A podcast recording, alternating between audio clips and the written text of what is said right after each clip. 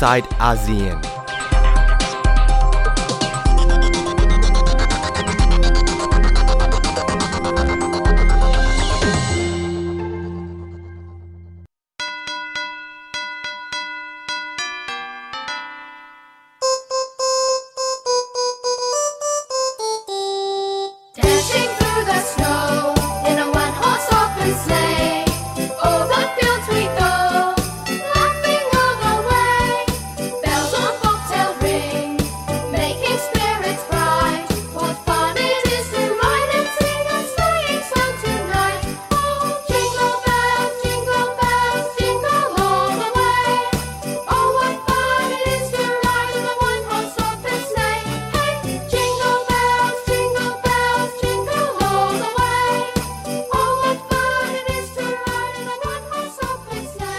วัสดีค่ะ ยินดีต้อนรับคุณผู้ฟังเข้าสู่รายการ i n s i ซต์อาเซียนดิฉันชลันทรโยธาสมุทรทำหน้าที่ดำเนินรายการนะคะ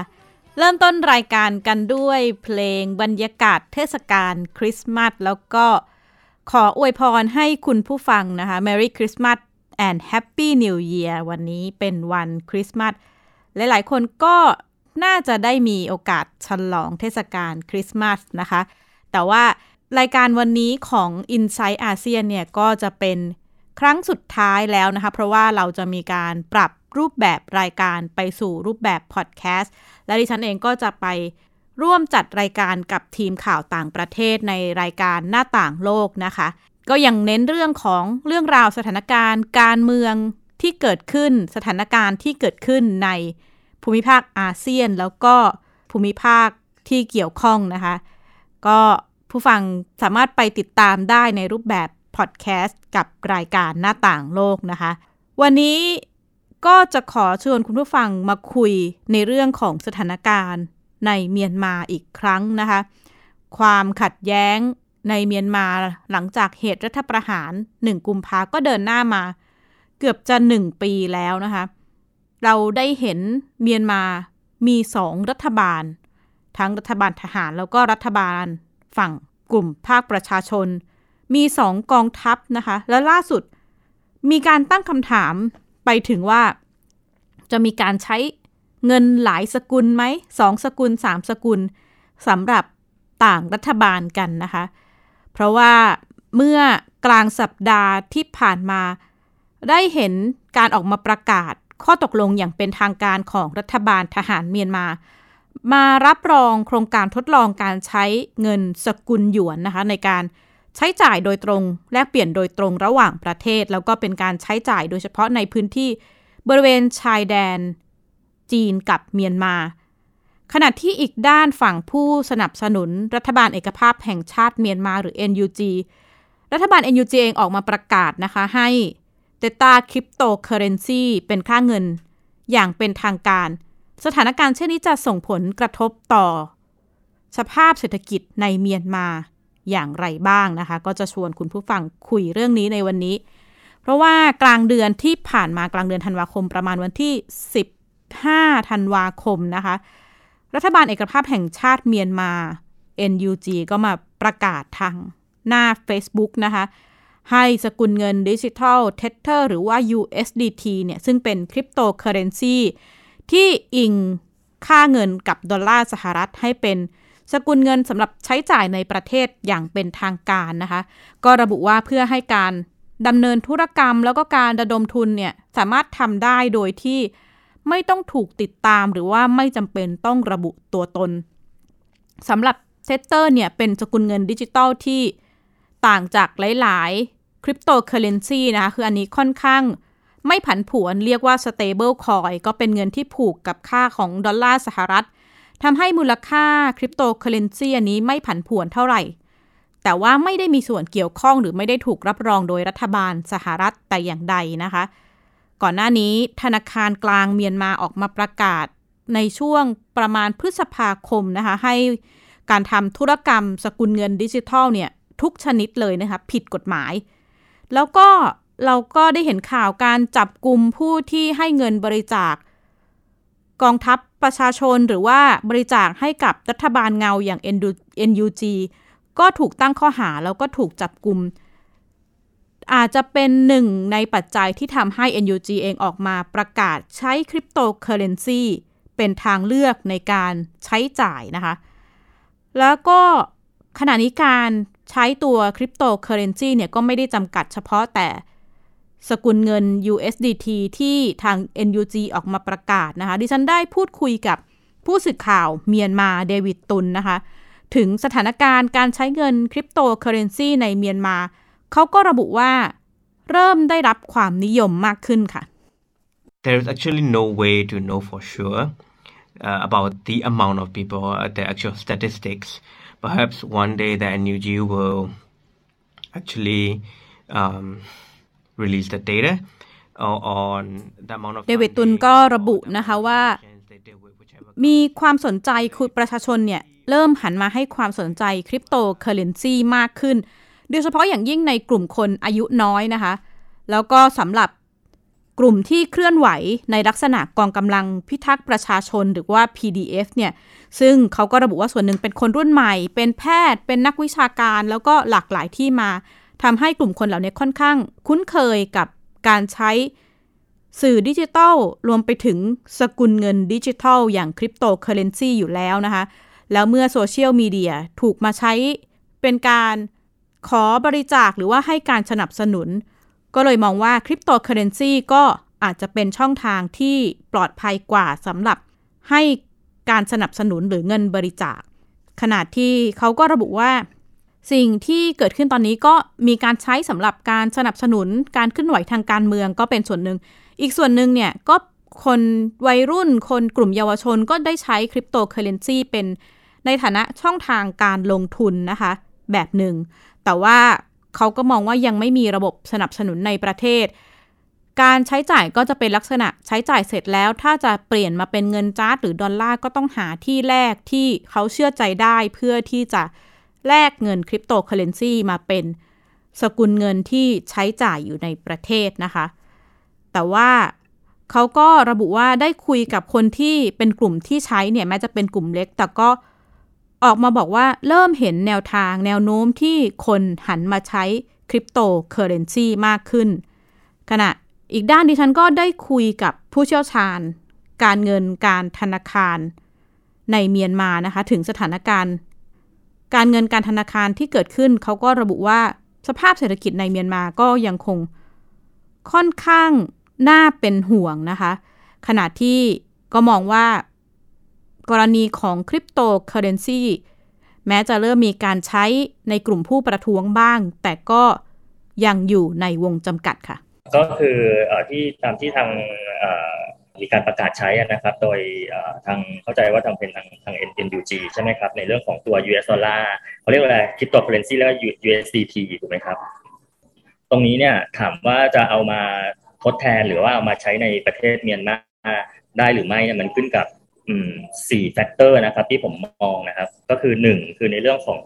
อธนาคารกลางเมียนมาเรื่องของการการอนุญาตนะครับ คือทางธนาคารกลางเมียนมาเองเนี่ยจะต้องมีการอนุญาต ให้ USDT เนี่ยเป็นสกุลเงินที่สามารถใช้ซื้อจ่ายใช้ในการ payment ภายในประเทศได้ ซึ่งอันเนี้ยผมมองว่าเป็นเรื่องค่อนข้างยากนะครับถึงเพราะถึงแม้ในประเทศไทยเองเนี่ยทางทางเอ่อทางธนาคารกลางแห่งประเทศไทยเองเนี่ยในการเรื่องของการทำคริปโตเคอเรนซีหรือการสร้างสร้างสกุลเงินเนี่ยก็มีแนวคิดที่จะสร้างสกุลเงินของ ตัวเองขึ้นมานะครับคงเพราะว่ามันมันเป็นเรื่องของ financial control นะครับ เพราะว่าเออเราคงอาจจะยังไม่ต้องการที่จะไปไป rely on based on เอ่อสกุลเงินประเทศอื่นนะครับตรงนี้ซึ่งอ,อันนี้คนไป rely on เงินสกุล US ดอลลาร์นะครับอันนี้ก็ต้องต้องดูทิศทางของทางธนาคารกลางเมียนมา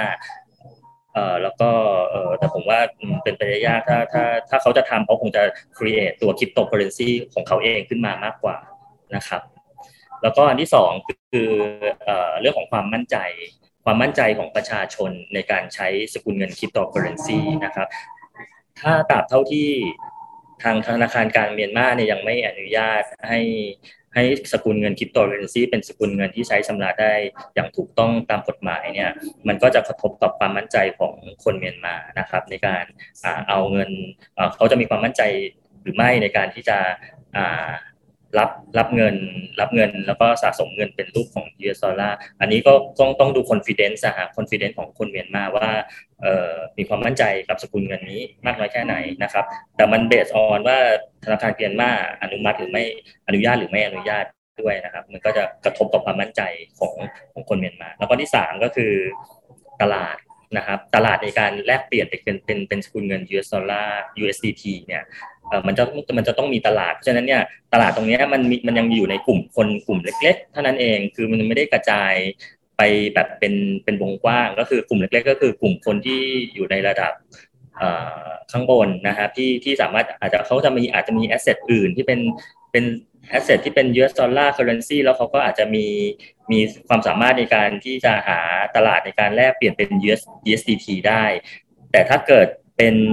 กลุ่มคนทั่วไปนะครับ สินทรัพย์ที่เขาถือครองเนี่ยก็จะเป็นสกุลเงินจ๊าดเพราะฉะนั้นเนี่ยการหาตลาดในการแลกจากสกุลเงินจ๊าดมาเป็นเงินสกุล USDT เนี่ยผมว่าน้อยมากนะครับ เพราะว่าสกุลเงินจ๊าดมันยังเป็นสกุลเงินที่ที่ที่อยู่อยู่เฉพาะภายภายในประเทศเมียนมาเท่านั้นเอง เพราะฉะนั้นเนี่ยการที่จะหาตลาด ที่ที่จะไปแลกเป็น US ดอลลาร์แล้วก็มีคนต้องมีคนมีคนคือต้องมีคนรับจ๊าดแล้วก็ต้องแล้วก็จ่าย US ดอลลาร์กลับมา คือคนที่รับจ๊าดเนี่ยจะมีความมั่นใจในสกุล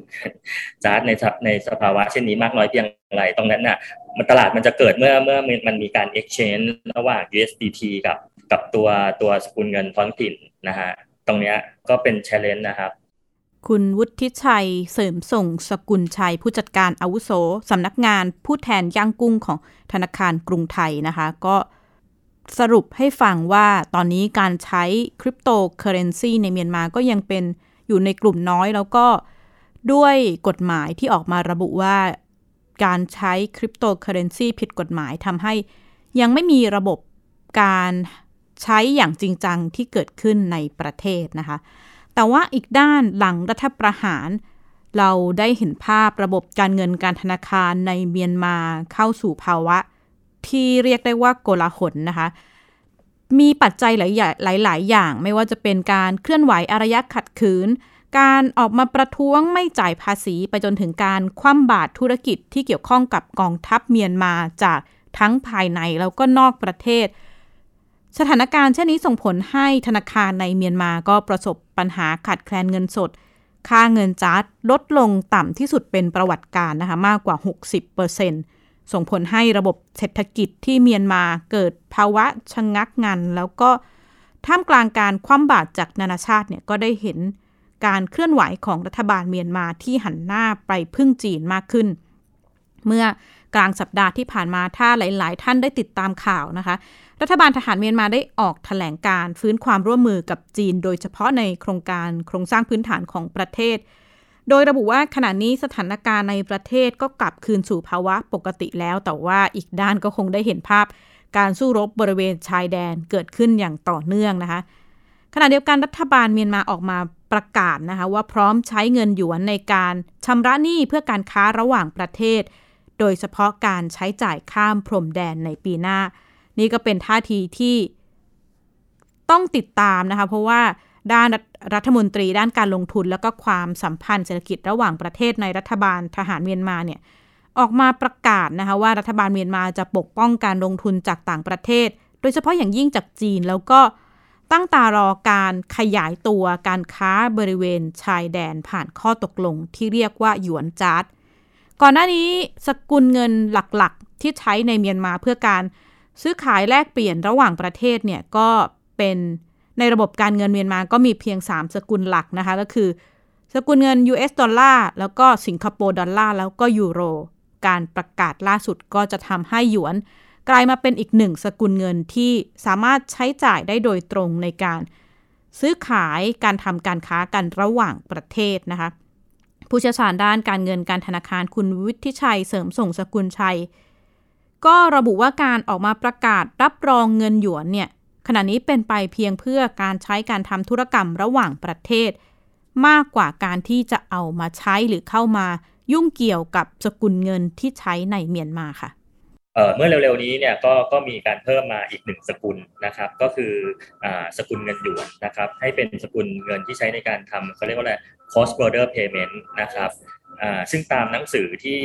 ที่ทางธนาคารการเมียนมาแจ้งเนี่ยก็เพื่ออส่งเสริมเรื่องการการใช้สกุลเงินระหว่างกันก็คือเป็นเหมือนว่าเป็น ASEAN Financial Integration นะครับ ก็คืออเขาก็ไม่ได้ระบุว่า ใช้เฉพาะประเทศเมียนมานะครับก็คือเหมือนกับว่าก็พยายามโปรโมทให้สกุลเงินหยวนเนี่ยสามารถที่จะใช้ได้ในประเทศอาเซียนนะครับที่ที่เขาเขียนในประกาศนะครับ ก็ตรงนี้เนี่ยก็ก็เลยออยากจะอธิบายให้ฟังว่าตัวเงินหยวนก็ไม่ได้เอามาใช้ในภายในประเทศเมียนมาแต่อย่างไรนะครับอันนี้คือในในความเห็นส่วนตัวนะครับผมว่าที่ผ่านมาเนี่ยมันมีการเอาสกุลเงินหยวนเนี่ยมามาแต่มามาเป็นเขาเรียกว่าอะไรเป็นแลกเปลี่ยนเงินเป็นแลกแลกเปลี่ยนเงิน เป็นเขาเรียกอะไรกับมันเป็นมันนี่เชนเจอร์หรืออะไรเงี้ยแลกเปลี่ยนเป็นเออมันก็ไม่ได้มีความ ได้รับความนิยมมากนักนะครับที่ผ่านมา แต่ตอนนี้คือเขาเขาก็ยกระดับเรื่องการให้สกุลเงินหยวนมาใช้ในการซื้อขายระหว่างประเทศได้ ผมคิดว่าความนิยมการใช้ภายในเมียนมาคงไม่ได้เยอะครับ แต่ว่าความต้องการในการใช้เงินหยวนในการซื้อขายระหว่างประเทศอาจจะเยอะขึ้น แต่ว่าการหมุนเวียนการใช้จ่ายภายในประเทศเมียนมา คงคงไม่ได้ไม่ได้มีเอาหยวนมาใช้ครับ ยกเว้นว่าตามบริเวณชายแดนเท่านั้นเองที่อาจจะมีเพิ่มขึ้นหรืออะไรอย่างเงี้ยครับบ้างแต่แต่คิดว่าคงไม่ได้เอ่อคงไม่ได้แบบเข้ามาเป็นแบบ influence เราต้องเอ่อเป็นภายในประเทศเมียนมาจะกลายเป็นแบบหยวนหรืออะไรอย่างเงี้ยฮะเป็นหยวนหยวน currency ไปอะไรเงี้ยผมยังคิดว่าเอ่อด้วยมาตรการของธนาคารกลางเมียนมาเองคงจะควบคุมอ่า ให้มีการใช้แล้วก็ส่งเสริมให้มีการใช้สกุลเงินท้องถิ่นนะครับ ก็คงจะมีมาตรการหรืออะไรอย่างเงี้ยครับแล้วคนคนก็ส่วนใหญ่ก็จะใช้ใช้ใช้ใช้ใช้หยวนนะครับเอ้ยไม่ใช่ใช้ใช้ตัวตัวเงินสกุลเงินท้องท้องท้องถิ่นของเขาครับ ขณะที่ Global Times กระบอกเสียงของทางการจีนนะคะ ได้ออกบทความแสดงความคิดเห็น ระบุว่านี่เป็นก้าวสำคัญของจีนที่จะขยายการใช้สกุลเงินหยวนผ่านการค้าทวิภาคีระหว่างประเทศ แล้วก็นี่เป็นการตอบโต้การครอบงำทางการเงินของสหรัฐ ที่ Global Times ระบุว่ารัฐบาลวอชิงตันมักนำมาใช้เป็นอาวุธในการคว่ำบาตรประเทศต่างๆ แม้ตัวเงินคริปโตเคอเรนซีจะถูกใช้ในวงจำกัด อีกด้านเงินหยวนก็ใช้ขณะนี้จำกัดเฉพาะการค้าระหว่างประเทศโดยเฉพาะกับจีนเท่านั้นนะคะ แต่ว่าบทบาทของค่าเงินสองค่าในเมียนมาก็ปฏิเสธไม่ได้ว่าล้วนเป็นผลพวงจาก ความขัดแย้งสถานการณ์การเมืองของประเทศ แล้วก็จำเป็นอย่างยิ่งที่จะต้องจับตา ผลกระทบที่อาจจะเกิดขึ้นกับเศรษฐกิจเมียนมา และแน่นอนว่าถ้าเกิดผลกระทบขึ้นไทยเองก็ต้องติดตามสถานการณ์อย่างใกล้ชิดนะคะ ขณะที่สถานการณ์ในเมียนมา เมื่อช่วงกลางสัปดาห์ที่ผ่านมา MRTV กระบอกเสียงของรัฐบาลทหารเมียนมา ก็ออกมารายงานนะคะว่ารัฐบาลทหารได้ออกคำสั่งปิดสำนักงานของคริสตินชารานเนอร์บูเกเนอร์ อดีตผู้แทนพิเศษของสหประชาชาติประจำเมียนมาที่กรุงเนปิดอว์แม้การดำรงตำแหน่งของคริสตินเนี่ยจะสิ้นสุดลงไปเมื่อเดือนตุลาคมที่ผ่านมาแล้วก็ส่งไม้ต่อให้กับผู้แทนคนใหม่นะคะ โนลินเฮเซอร์ แต่ว่ายังไม่มีรายละเอียดว่าทางรัฐบาลทหารเมียนมา จะมีมาตรการอย่างไรต่อภารกิจของ UN ในเมียนมา ด้านตำแหน่งผู้แทนพิเศษ UN ประจำเมียนมาตั้งขึ้นเมื่อประมาณ 3 ปีที่แล้วนะคะในช่วงวิกฤตโรฮิงญา เกิดจากความร่วมมือกับรัฐบาลสันนิบาตแห่งชาติเพื่อประชาธิปไตยหรือ NLD ขององซานซูจี ในการเปิดสำนักงานผู้แทนพิเศษของสหประชาชาติประจำเมียนมาเมื่อปลายปี 2018 ขณะที่การสู้รบบริเวณชายแดนระหว่างกองทัพเมียนมากับกองทัพปลดปล่อยแห่งชาติกะเหรี่ยง KNLA แล้วก็กองกำลังพิทักษ์ประชาชน PDF ในระหว่างชายแดนไทยกับเมียนมายังคงเกิดขึ้นต่อเนื่องนะคะ ชาวบ้านรวมๆ 4,000 คน พยายามลี้ภัยมายังประเทศไทยเมื่อช่วงต้นสัปดาห์ที่ผ่านมา แล้วก็มีการประเมินว่าชาวเมียนมาราว 10,000 คน กลายเป็นคนไร้ที่อยู่ แล้วก็ต้องลี้ภัยในประเทศ สำนักงานข้าหลวงใหญ่ผู้ลี้ภัยแห่งสหประชาชาติก็แสดงความกังวลต่อสถานการณ์ดังกล่าวนะคะ แล้วก็ขอร้องให้ไทยให้ความช่วยเหลือด้านมนุษยธรรม ต่อผู้ลี้ภัย ดิฉันได้พูดคุยกับประธานคณะกรรมการที่ปรึกษาด้านความมั่นคง รองศาสตราจารย์ ดรปณิธานวัฒนายากร ถึงท่าทีของไทยแล้วก็ประเมินสถานการณ์เมียนมาที่จะส่งผลกระทบต่อไทยค่ะ ครับก็คงต้องดู สองสามเรื่องนะครับ คือคือเรื่องแรกเราต้องดูผลกระทบโดยตรงต่อไทยนะครับ โดยเฉพาะตามแนวชายแดนเรื่องขณะนี้หน่วยงานความมั่นคงก็กำลังเฝ้าระวังกันอยู่นะครับ ตัวเลขการทะลักเข้ามาของผู้หลบหนีภัยจากการสู้รบ ผู้ลักลอบเข้าเมืองโดยผิดกฎหมายเนี่ยยังไม่ได้สูงนักนะครับ แต่ก็อย่าประมาทไม่ได้นะครับ เราได้เห็นตามแนวชายแดนหลายแห่งมาแล้วนะครับ ว่าภายในเวลาไม่กี่ชั่วโมงไม่กี่วันสถานการณ์จะเปลี่ยนไปเลยนะครับ ราะฉะนั้นการเฝ้าระวังตามแนวชายแดน การเตรียมพื้นที่ปลอดภัยนะครับในกรณีจำเป็นในสถานการณ์ฉุกเฉินที่จะต้องบรรเทา แล้วก็มีความมีกิจกรรมที่จะต้องช่วยเหลือทางด้านมนุษยธรรมก็จะต้องเตรียมให้พร้อมนะครับอันนั้นก็เป็นเรื่องตามแนวชายแดนนะครับ แล้วก็เรื่องที่ 2 ก็แน่นอนนะครับ ผลกระทบทางด้านการระบาดของโควิด ตามแนวชายแดนนะครับไม่ใช่เรื่องการสู้รบอย่างเดียวนะครับ เรื่องของการระบาดนะครับ แล้วก็การควบคุมการระบาด นะครับเรื่องที่สามก็เป็นเรื่องของแรงงานที่เรายังต้องการอยู่นะครับภาคเอกชนก็ยืนยันว่าหลายแสนคนที่ยังต้องการแรงงานจากประเทศเมียนมานะครับสามเรื่องนี้ก็เป็นเรื่องของผลประโยชน์ของของคนไทยนะครับรายได้ของคนไทยการจ้างงานที่เกี่ยวข้องกับคนไทยนะครับ อันนี้ก็ต้องต้องดูตัวเลขเหล่านี้อย่างใกล้ชิด แล้วก็อาจจะต้องมีการสำรวจเป็นระยะระยะในพื้นที่จริงนะครับทำงานร่วมกับภาคเอกชนแต่ว่าในภาพรวมทางยุทธศาสตร์ก็คงจะต้องติดตามความ เคลื่อนไหวของประธานใหม่ของอาเซียนนะครับก็คือกัมพูชาที่มีบทบาทค่อนข้างสูงนะครับในการเข้าไปช่วยแก้ไขปัญหาในสลาแบบนี้มาแล้วนะครับในในบางพื้นที่แล้วก็มีความตั้งใจที่จะเข้าไปช่วยมีการประกาศว่าจะไปเยือนนะครับประเทศเมียนมาก็น่าจะเป็นผู้นำของรัฐบาลอาเซียนคนแรกที่ไปเยือนหลังจากเกิดวิกฤตนะครับก็คงจะต้องดูบทบาทตรงนี้ว่า ประธานอาเซียนจะสามารถที่จะผลักดันให้อาเซียนทั้งหมด ซึ่งมีความเห็นแตกต่างกันเข้าไปได้หรือไม่ ด้านสำนักข่าวรอยเตอร์สก็รายงานว่าทางการไทยได้ดำเนินการส่งผู้ลี้ภัยชาวเมียนมาบางส่วนกลับไปเมียนมานะคะ ขณะที่หน่วยงานด้านสิทธิมนุษยชนก็ไม่ค่อยเห็นด้วยกับการดำเนินการส่งผู้ลี้ภัยกลับ เพราะว่าเป็นกังวลถึงความปลอดภัยของผู้ลี้ภัย แต่ว่ายังคงต้องจับตาสถานการณ์ต่อเนื่องนะคะ รวมถึง ในต้นปีหน้าการเดินทางไปเยือนเมียนมาของนายกรัฐมนตรีฮุนเซนว่าจะส่งผลกระทบต่อการเปลี่ยนแปลงอย่างไรต่อสถานการณ์ที่เมียนมาหรือไม่ และนี่คือทั้งหมดของ Insight อาเซียนในสัปดาห์นี้ แล้วก็จะเป็นครั้งสุดท้ายของรายการ Insight อาเซียนนะคะ แต่ว่าดิฉันเองก็ไม่ได้หายไปไหนนะคะ ก็จะย้ายไปจัดที่รายการหน้าต่างโลก ซึ่งจะ ดำเนินรายการเป็นรูปแบบพอดแคสต์ก็จะไม่ได้ออกรายการในทุกวันเสาร์แต่ว่าคุณผู้ฟังก็สามารถไปติดตาม รับฟังได้ที่พอดแคสต์ของไทย PBS นะคะ และนี่คือทั้งหมดของ i n s i ซต์อาเซียนวันนี้ ขอลาคุณผู้ฟังไปก่อน แล้วก็ขอให้คุณผู้ฟังมีความสุขกับช่วงเทศกาลปีใหม่ Merry Christmas แล้วก็ Happy New Year ค่ะ สวัสดีค่ะ